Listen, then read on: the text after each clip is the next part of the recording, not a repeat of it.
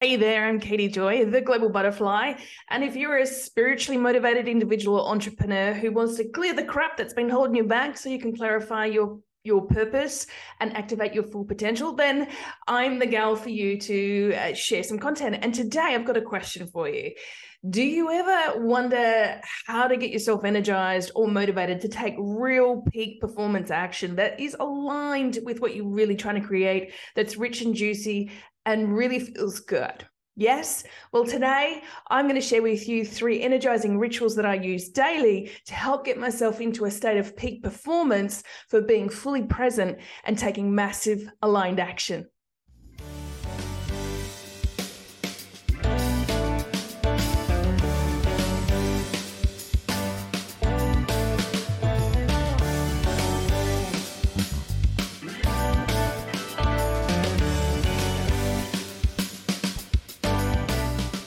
Hey, so as I promised, I said I was going to teach you three of my personal energizing rituals that I use every single day that helps me to activate my full potential, my peak energy. And this works incredibly well. And I'll, I'll give you the background why before I give you the three strategies. So the first thing is that words are powerful. They are language. Your words you use are either a wand or a weapon.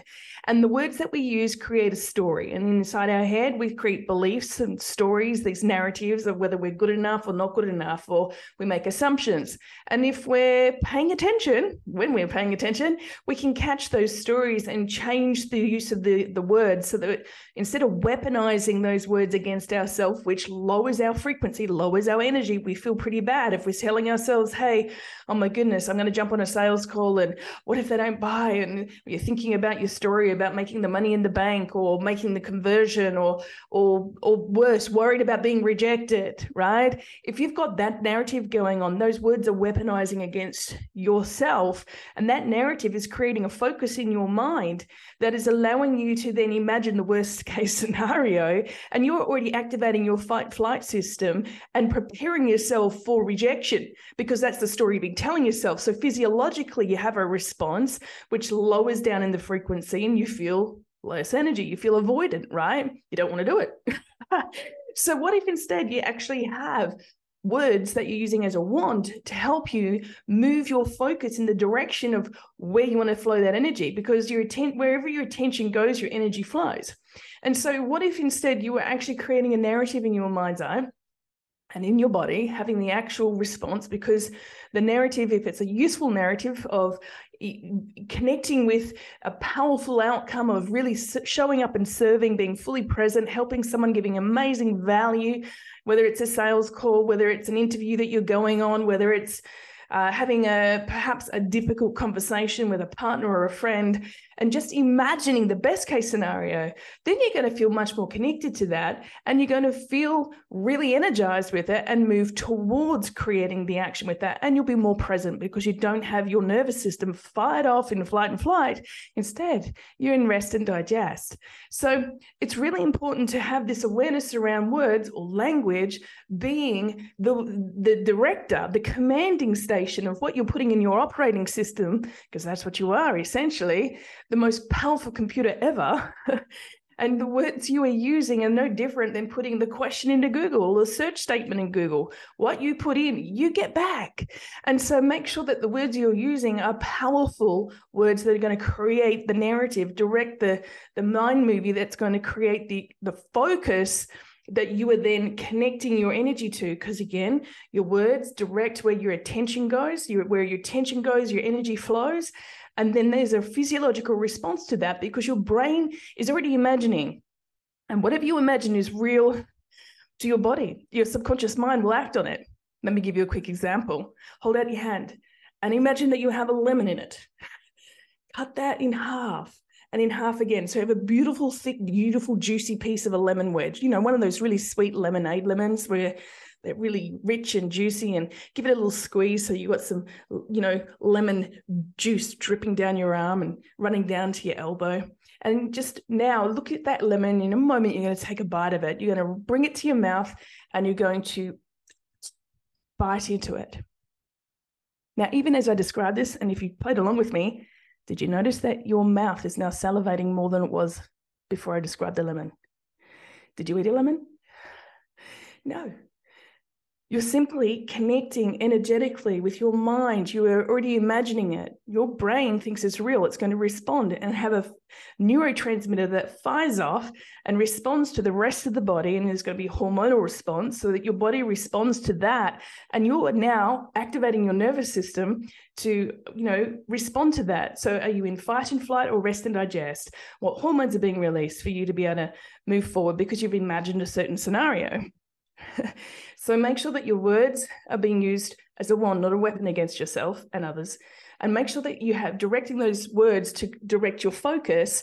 And here's another tip, right? If that doesn't work enough for you, then you want to be able to use your physiology to, to disrupt the pattern of thinking. If you're, if you're having a, I, I tell my clients that, you know, when we're weaponizing our words, it's like going into a cinema complex and choosing the worst horror movie to go and sit in and watch, and over and over and over again, go, oh, I don't like this movie. So you walk out and you choose another movie, but it's another horror movie. And so you get to choose which movie you're going to play in your head. Walk out of the cinema complex and start being the director of your life that you create the movies, right? And so you create the script and imagining that the best case scenario, you're making it all up anyway. So you might as well make up the best case scenario instead of a horror movie. So language and the focus and the physiology is going to give you that power, your energy, to be able to move forward. So with that background, let me share with you the three key things that I do that are rituals that make sense lined up with what I just shared with you. So the very first thing that I do every single day is I'll, I'll start with vision. So where I'm actually putting my focus, which I'm using language in my mind's eye as well to direct me there.